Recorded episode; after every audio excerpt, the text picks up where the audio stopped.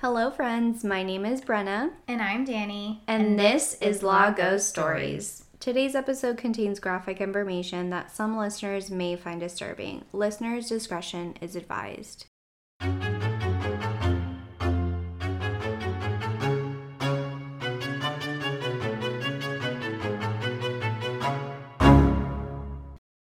Welcome back, you guys. Episode four. Last episode, we talked about Tracy Thurman, and wow, I was not prepared for that. It was really powerful story. Now, this case also deals with domestic violence as well, so I want to provide a trigger warning for today's episode.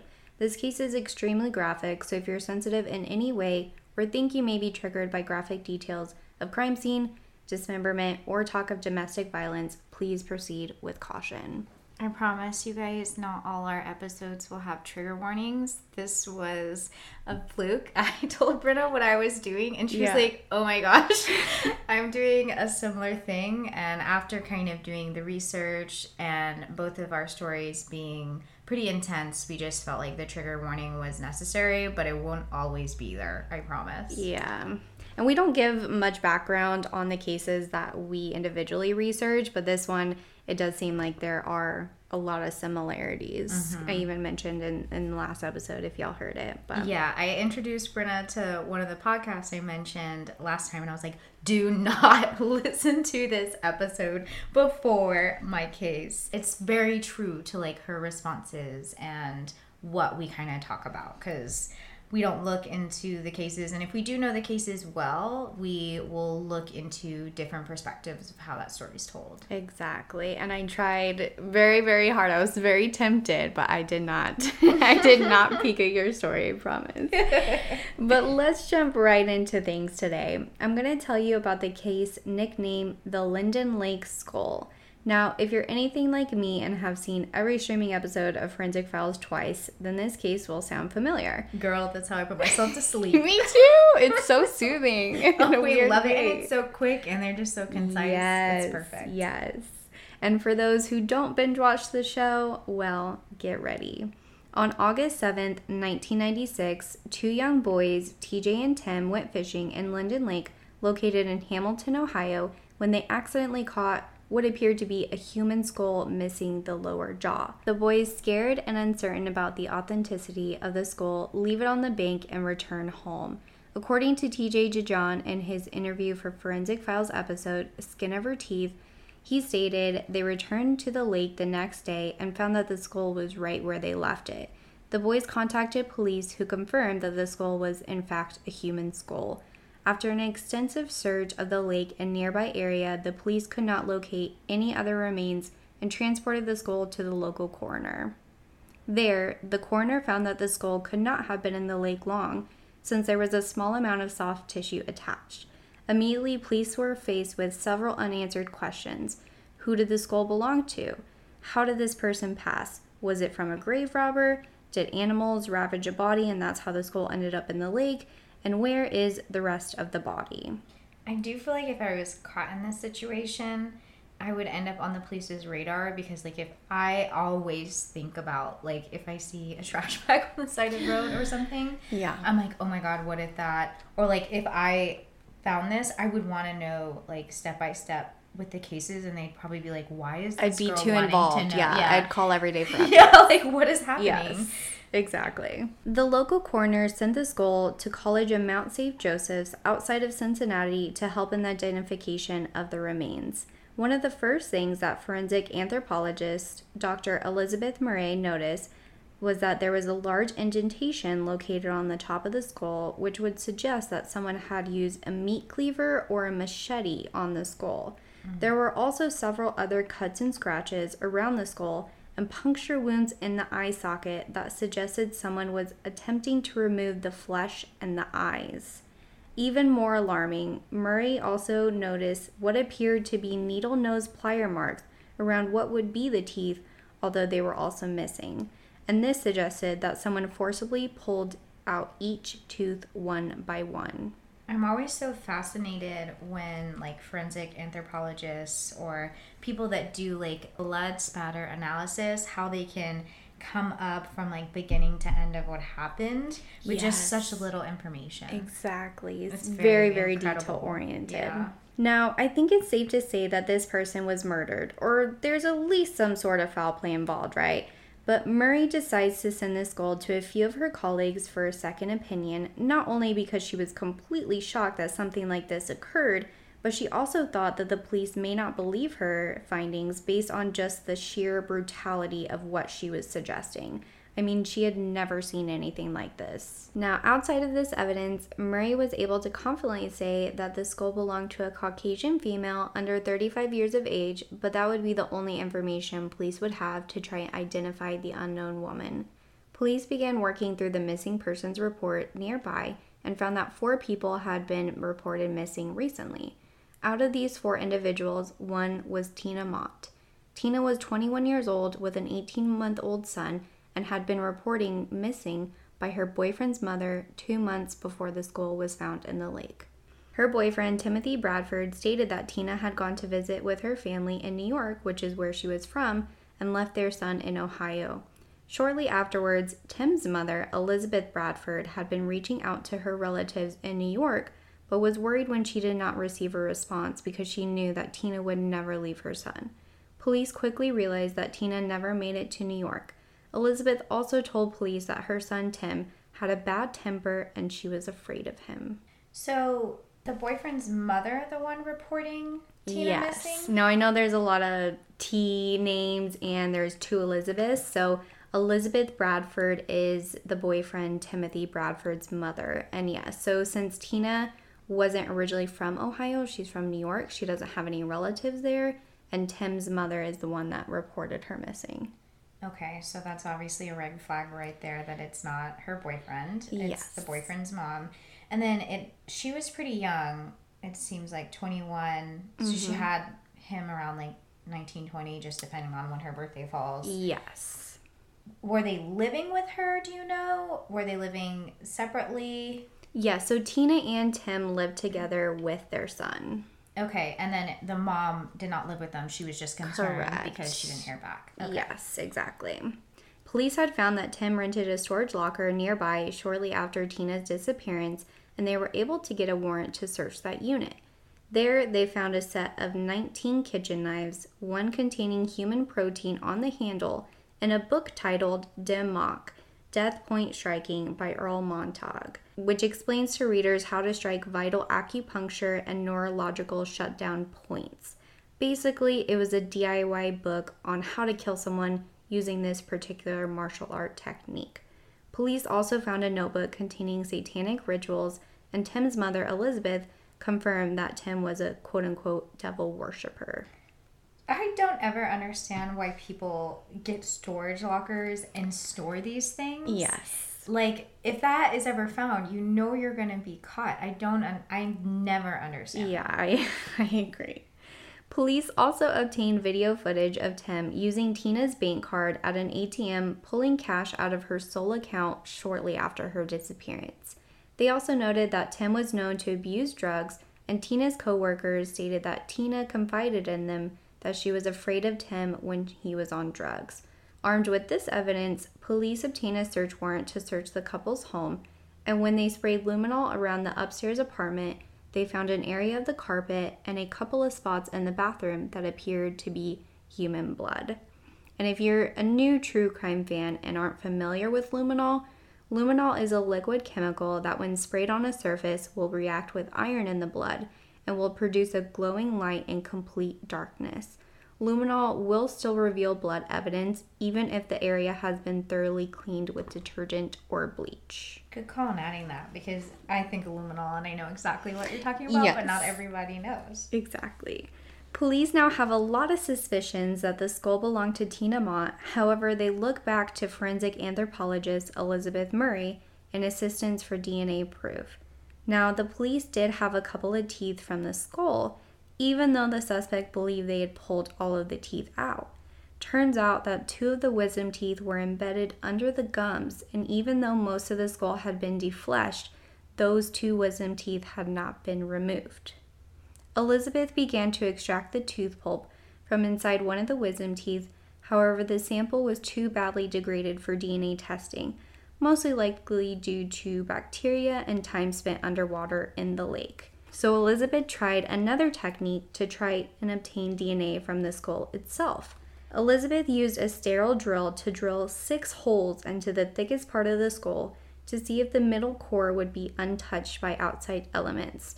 The only thing with this technique is that it can only be tested for mitochondrial DNA, which is only able to be compared to direct maternal bloodlines, as mitochondrial DNA is only passed down from the mother's side. Oh, wow. I didn't even know getting down to that microscopic level of DNA that only one side of your parents is existing. Yeah. That's insane. Yeah. Amazingly, this technique proved successful as they were able to compare the mitochondrial DNA from the skull sample to Tina's son Johnny's mitochondrial DNA from his blood. This proved that the Linden Lake skull was that of Tina Mott's.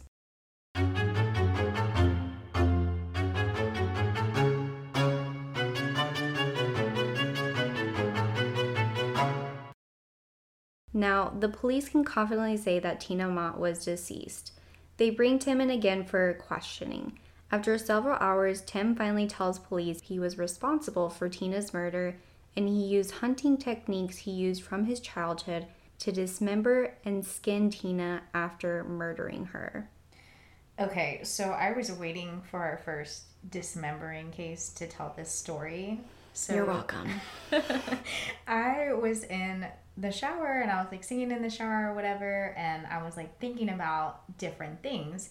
And my sister was like, Well, what do you think about while you're in there? And I was like, Well, I kind of think about like, okay, this is a mark, this is a mark, this is a mark. What marks you have on your body? Yes. To she be was like, What are you talking about? And I was like, Well, if something happened to me and I were to be chopped up, there are different parts of pretty much every portion of my limb that you'd be able to identify Yeah. my body with. And she was like, This is what you think about in the shower? I mean, sometimes you have to. I I was even telling my husband the other day, like, okay, if, if my face is unrecognizable, but they find just a head after researching this case, I was like, my ears are different, and I even like got a flashlight. I was like, look at the difference in my ears, like just in case, you know.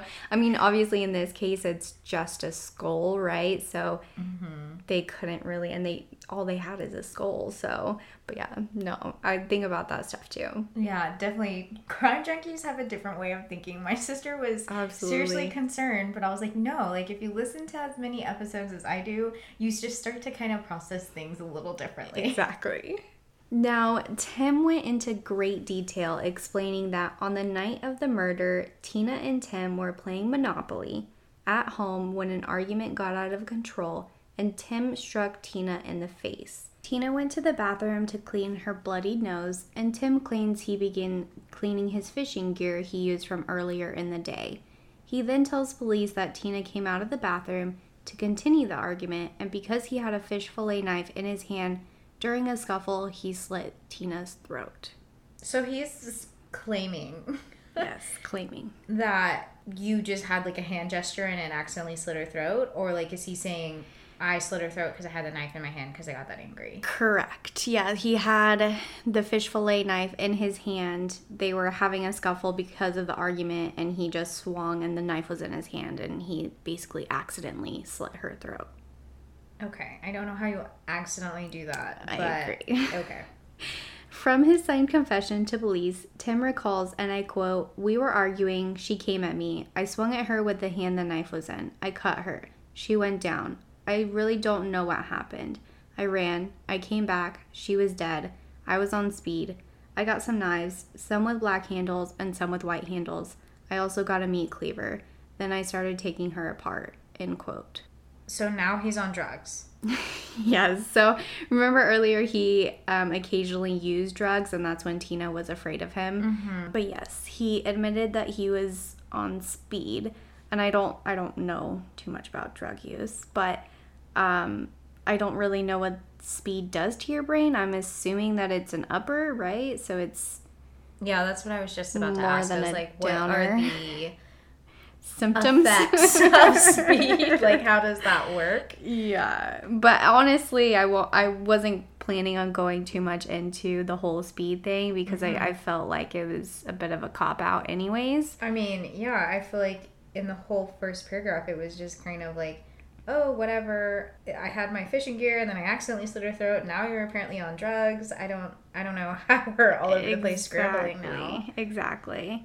And Danny, will you continue some quotes from Tim's confession for me? Yeah, Tim continues saying, quote, After I cut Tina's head off, I used the meat cleaver and tried to split the head in half before I got the hacksaw out. I used the hacksaw to cut up her body, end quote. He also tells Polite, quote, I flushed some of her down the toilet. I put the rest in a garbage bag. After I cut up Tina and put her in garbage bags, I placed the bags in a field near the treatment plant.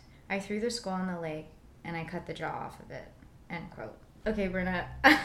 I'm over you giving me these disturbing quotes to read. I'm sorry. That was all over the place. Yeah. Full disclosure, audience, I had to take a break. when I first read it, I was like, oh my god, that escalated very, very detailed. Um, and I found it interesting that he switches back and forth between saying Tina and then just the, like, I cut the jaw off of it after I cut Tina's head off. So he switches back and forth, and it's, Yeah.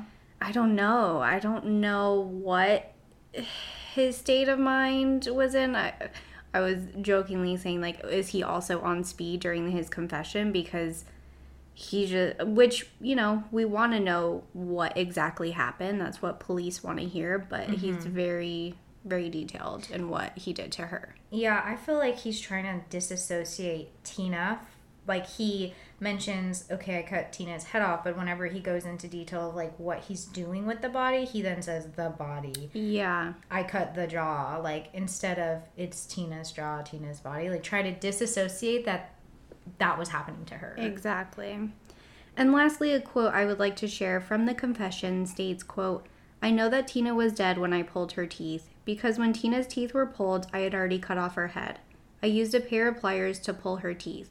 Nobody helped me do any of it. I did everything myself. I loved Tina. End quote.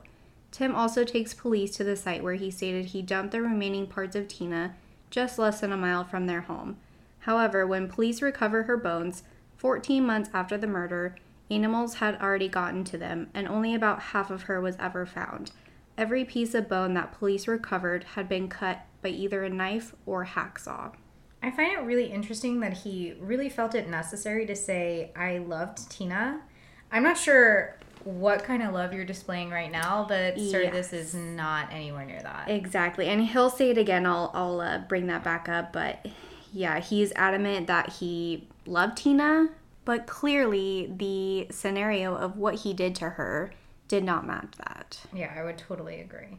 Now, I think it's safe to say that if the two boys hadn't accidentally caught Tina's skull that day fishing, I think it's very likely that this case would never have been solved. Amen. The community was in absolute shock after hearing the news and details of the murder, but even more shocking was what Tim would be sentenced to after accepting a plea bargain. Tim never provided a real reason for the murder, but he stated that he loved Tina and he was sorry.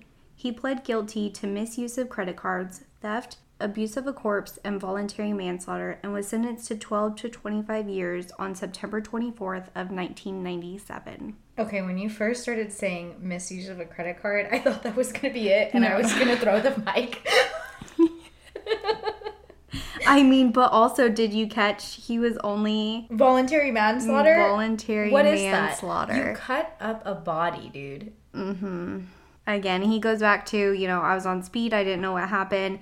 And um, he did say in previous interviews that he had left and then came back and had no idea what had happened. He just found her dead in the bathtub. But it's very clear that you knew what was there in front of you was wrong because you decided to literally cut her up. Well, and I think it's funny he says that he doesn't remember because you're literally quoted saying every step that you did. You knew when you cut. Yeah, he said he didn't and- remember at first, and then I guess it came back to him. But yeah, it's very detailed. It's like you do remember a lot of what you did. Yeah, like that's not just like little details that you're like, oh yeah, I forgot this. Like you were giving details of every body part you were cutting up when you pulled out her teeth. Like you're Exactly. And the picture of him holding her head, he states that as he was pulling her teeth, he had already cut the head off. So he was probably sitting on the toilet because there was a lot, there was blood found in the in the bathroom around the toilet.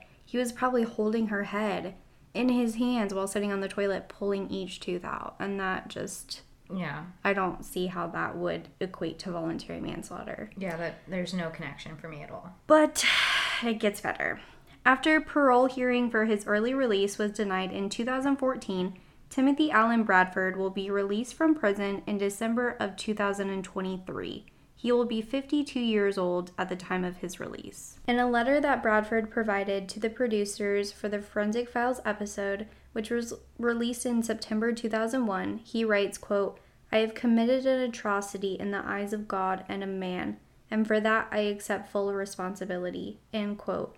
He also writes, quote, My actions belie my true feelings for Tina. I truly loved her with every fiber of my being. I'm quote. sorry. This is really like the amount that he's trying to express his love for her. It's honestly making me more angry. Yes, I, I'm there with you. Honestly, it's like I ugh, I don't understand. like I'd rather you not say anything at all than say that. Yeah, or just like uh, no comment. I apologize. Something Yeah. like that. I agreed. Now, Prisley, I don't think that even his full sentence of 25 years is long enough for the murder of Tina Mott. But what do you think? He claims that he accidentally slit her throat during an argument, and because he was on speed when he returned to the apartment and found her dead in the bathtub, he had no recollection of it first. But honestly, I don't think that's a good enough excuse. Yes, he did end up working with the police and gave a full confession that led to a portion of her remains being recovered, but I'm confused as to why the prosecutor would agree to a lesser charge, which Bradford requested.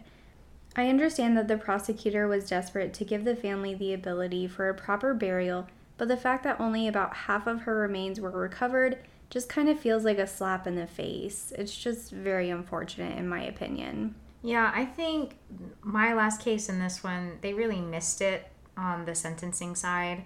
Like, I just don't feel like either one was nearly appropriate at all. The only thing I can think of, I know you said they were kind of young, so I don't know if that played in his favor with like accidentally slitting her throat, being a young person on drugs.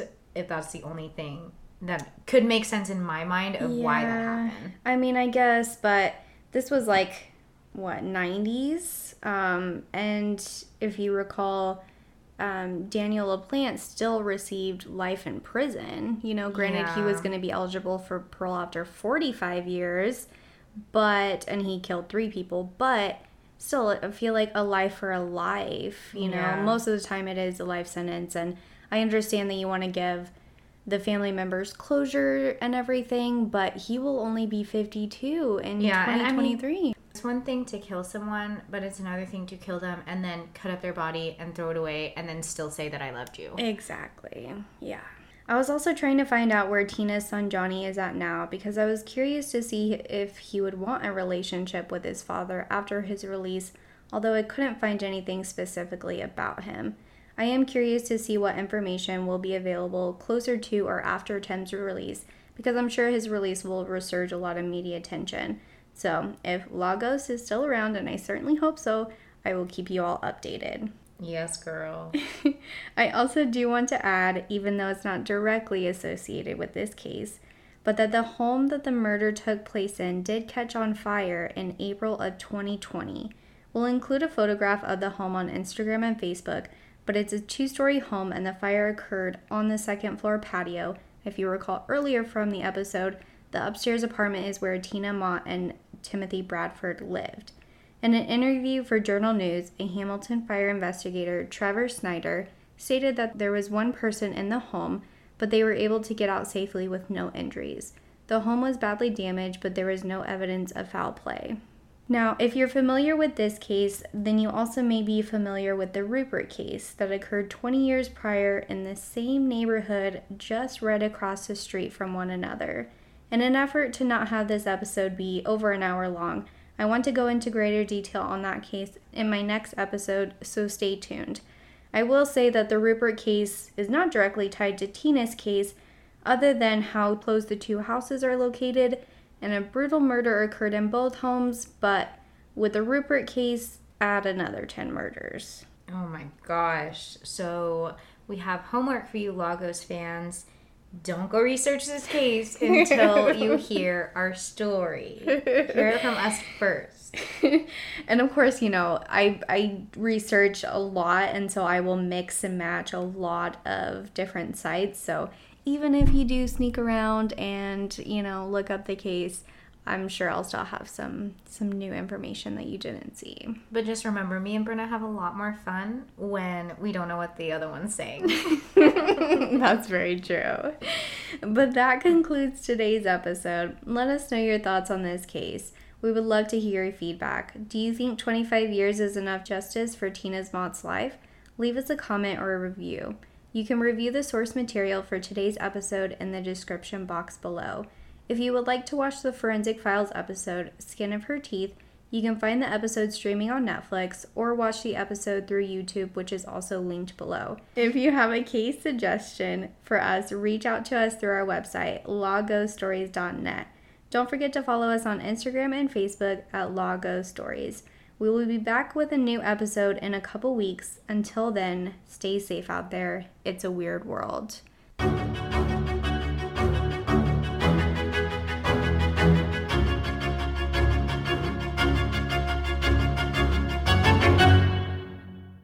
Thank you to Alexander Nakarada for allowing us to use his sound Nightmare for our theme music.